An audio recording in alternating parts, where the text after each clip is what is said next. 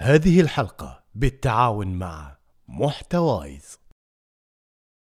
ما تعبت من جراكل الموية؟ فلتر نقي بيريحك ويغنيك تماما عن شراء قوارير المياه. وفر فلوسك ووقتك وجهدك. واستمتع بمياه صحية ونقية وآمنة للشرب والطبخ مع فلتر نقي. مصنع مويتك في بيتك. كل اللي عليك تسويه اضغط على الرابط وحط منطقتك ورقمك وخلي الباقي علينا. الرابط خليته لكم في الأسفل في وصف البودكاست.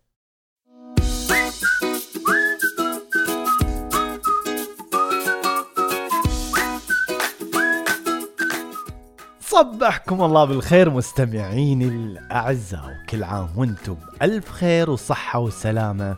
وعيدكم مبارك. ها؟ شلون كان العيد معاكم؟ أكيد أحلى من العيد اللي طاف رغم أن حتى العيد اللي طاف كان جميل. على الأقل بالنسبة لي أنا. حبيت الحجر مع الأهل والعيال. هالعيد بعد حلو؟ ما ننكر. ما علينا. أعتقد خلاص خلصنا رمضان وجو حلقات رمضان وجاء وقت حلقات الفرح والإيجابية والابتسامة والحماس. وحشني هالجو من حلقات صباح مثل ما وحشكم.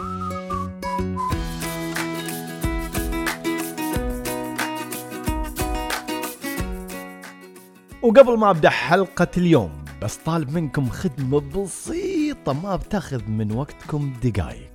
الخدمة إنكم تشتركوا في البودكاست على تطبيق أبل بودكاست وتقيموه بالنجوم اللي تشوفوها مناسبة. ولا تنسوا التعليقات. وهم بعد لا تنسوا تشتركوا في قنوات البودكاست على وسائل التواصل الاجتماعي. وخليت لكم رابط في وصف البودكاست يجمع كل هالقنوات في رابط واحد. إيش تبون بعد؟ وترى صرت أسوي مسابقات وحركات وكذا. والعيد فازوا معاي اثنين بمبالغ مالية فلا تفوتوا فرصة الاشتراك شايفين كيف؟ الطلب بسيط وأنا أعتقد إني أستاهل صح؟ أستاهل لو ما أستاهل. سمعتك وأنت تقول تستاهل بديتك والله. يلا وريني شلون بتسويها وبتسعدني مثل ما بسعد كل يوم. نبدأ حلقتنا الآن بالابتسامة اللي تعودناها ونلحقها بتصبيحتنا اللي تجيب السعادة ونقول يا صباحو أنا ابتهال أمين الحداد من الخبار عمري عشر سنوات أحب أسمع بودكاست صباحو ومرة عجبني نبينا يجمعنا. سؤال إيش رايكم بشيء اسمه العتب؟ يعني يجيك صاحبك مثلا ويعتب عليك عشان إنك ما سألت عنه طول هالفترة وياخذ بخاطره عليك شوي. والله بعضهم مو شوي. طيب فكر في السؤال قبل ما أرد لك وأسولف لك عن العتب من وجهة نظري الخاصة. اللي يعتب على الناس هو واحد من اثنين.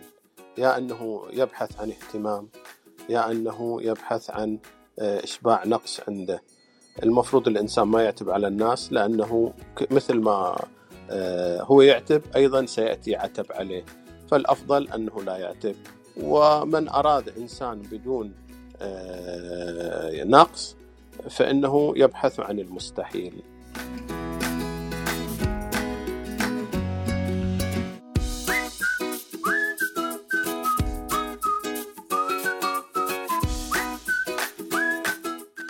ها إيش رايك بالعتب؟ أه، مهما كانت إجابتك سواء تحب العتب أو ما تحبه أو لك رأي ثاني فيه اسمع رأي ولك حرية إنك تقبله أو تقبله. إيه يا تقبله أو تقبله. أنا كذا دكتاتوري بس بحنيه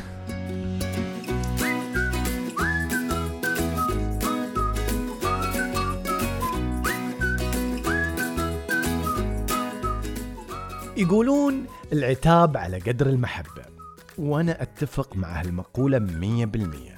جميل إنك تشعر بأنك مهم عند شخص ما لدرجة إنه يعاتبك على غياب أو يعاتبك على إنك ارتكبت خطأ معين أو أي أمر ثاني. هنا تشعر بهذه الأهمية وتكون سعيد لما يجيك شخص يوضح لك محبته بهالعتاب. لكن العتاب مثل مثل أي عادة. لها اتيكيت معين يمكن الناس ما تنتبه له. لذلك يشعر الكثير من الناس بالضيق والغضب أحيانا من عتاب أحد الأشخاص. لأن العتاب كان بطريقة خاطئة وما تتوفر فيه النقاط اللي تخليه عتب آه، جميل. تدرون أن العتاب أحيانا يكون وسيلة للتصافي والتصالح إذا كان بالطريقة الصحيحة.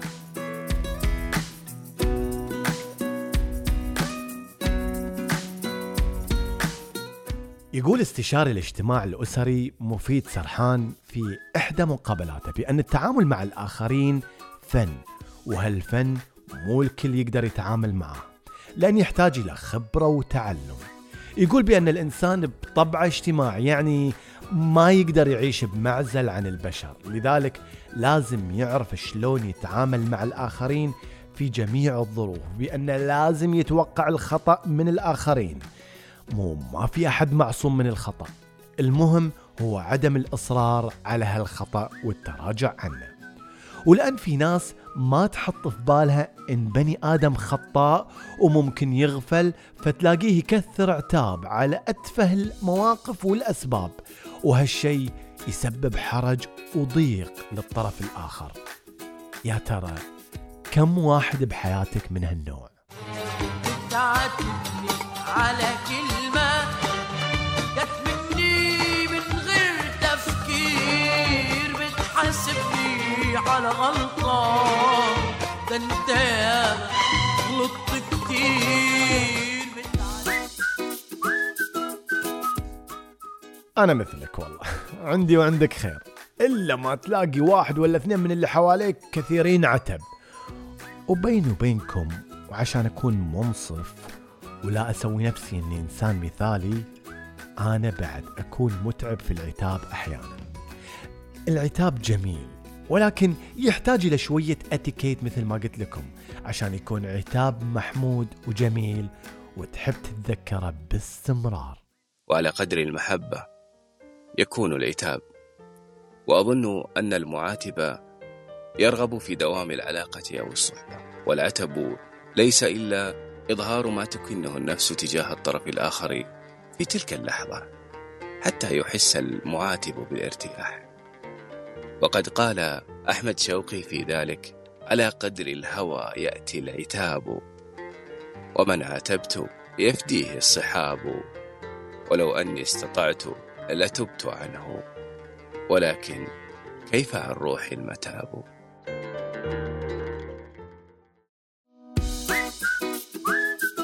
إي نعم العتاب على قدر المحبة لكن أكو خيط رفيع جدا بين العتاب والتوبيخ أو التهجم حتى أحيانا.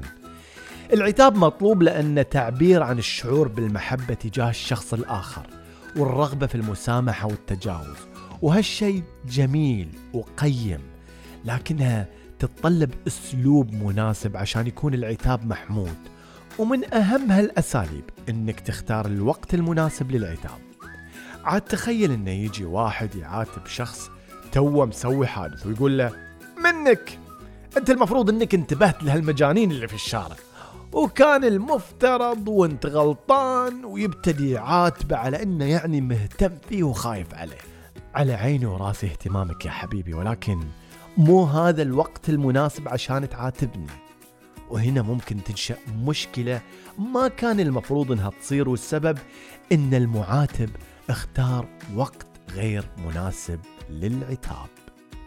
يقال أن العتاب صابونة القلوب لكني لا أجده كذلك. فليس كل عتاب يغسل القلوب فبعضه يزيد الوضع احتقانا. قد نتقبل العتاب في أوقات وقد لا نتقبله في أوقات أخرى بحسب المزاجية أو السلامة النفسية. فأنا شخصيا أحاول قدر الإمكان ألا أعاتب وأكتفي بقبول الطرف الآخر حسب نوع العلاقة بيننا. الشيء الثاني المكان المناسب. إيه انتبه للمكان مثل ما تنتبه للزمان. وماكو أحلى من العتاب إذا كان بين اثنين والحالهم مو من الحلو إنك تعاتب شخص قدام الباقي وكأنك ودك تغلط هالشخص وتسمع الناس وتخليهم يظنوا إنه غلطان عشان تكسب تعاطفهم. وحتى لو كان غلطان مو هذا هو المكان المناسب. جرب تعاتبه في مكان يجمعكم أنتوا الاثنين بس وشوف شلون ردة فعله. فرق شاسع في رد الفعل راح تلاحظها. وإذا إنك مصمم تعاتب في مكان عام وقدام الناس فحاول إن هالمكان ما يكون فيه قطع ديكور أو سكاكين وسواطير لأن ساعتها أنا مو مسؤول عن اللي بيصير لك من وراء عتابك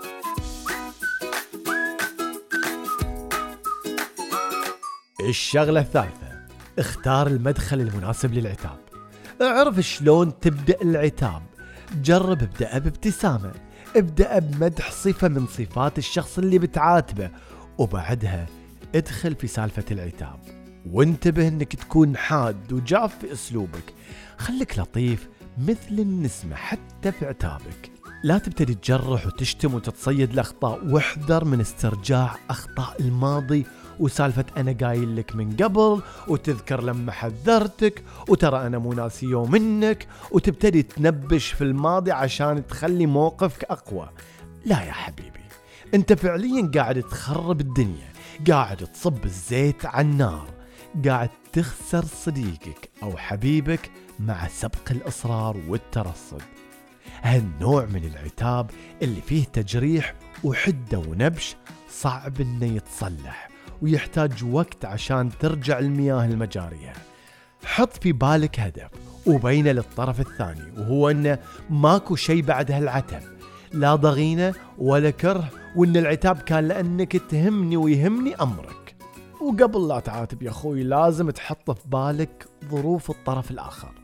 قد يكون غيابة بسبب ظروف حدت من تواصله معك طول هالفترة. لكل شخص أولويات قد تكون أنت من أولوياته ولكن مع ذلك الدنيا اليوم زحمة وتاخذ من وقتنا وقوتنا وتخلينا أحيانا نبعد مجبورين. طيب أحيانا نحتاج إلى أن إحنا نغيب عن هالعالم. محتاجين لعزلة مع أنفسنا أو حتى مع عائلتنا وهالشيء بيحد من التواصل وبيسبب هالغياب. افهم ظروف الطرف الآخر وراعيها قبل ما تبتدي عتابك. اللي ممكن إنه يخسرك واحد من أعز الأشخاص بسبب عتابك اللي جاب طريقة مو مناسبة. عتاب عن عتاب يفرق. أنا بالنسبة لي أعاتب الغريب وأعاتب القريب. إذا جيت للغريب أنا أعاتب الغريب من غير ما أنتظر ردة فعل ولا يهمني ردة فعله ولا يهمني من هو. بس أتمنى أن عتابي يكون مهم ونقطة فارقة في حياتي. بالنسبة للأشخاص القريبة لا طبعا الموضوع يختلف. عتابي لك يا القريب مهم لك ولي. وردة فعلك برضو مهمة لي. بناء على ردة فعلك يترتب عليها أمور ثانية. آه، قد يزيد الاحترام قد ينخفض قد تزيد المسافة قد تقرب أكثر. يعتمد على عوامل كثيرة. ممكن أني أختم كلامي في بيت قصيد جميل جدا. فيك العراك بك القتيل وقاتل. أين السلام وأنت تجهل صلحك؟ تأتي تصافحني وتعلم أنني أشقى لعلي أن أصادف ذبحك. واكو شغلة مهمة لازم نعرفها في مسألة العتاب. لا تكثروا عتاب. ترى كثر العتاب يسبب جفا بين الأحباب. إي نعم العتاب جميل. ولكن بعد الزايد كمن ناقص. لا نبالغ مو على أقل شيء قمنا نتشره ونعاتب. الحين بعد ما سمعتوا وجهة نظري عن العتاب قولوا لي أنتم إيش رأيكم وشنو منظوركم عن العتاب؟ قولوا لي قصص صارت لكم في هالموضوع. أحب تشاركوني عبر وسائل التواصل الخاصة بي أو تسجيل صوتي جميل منكم. ومثل ما قلت لكم راح تلاقوا كل هالوسائل. في رابط واحد خليته لكم في وصف البرنامج تحت. ولا تنسوا ترسلوا هالحلقة للناس اللي تعاتبكم وايد. الحين أقول لكم مع السلامة ويا الصباح.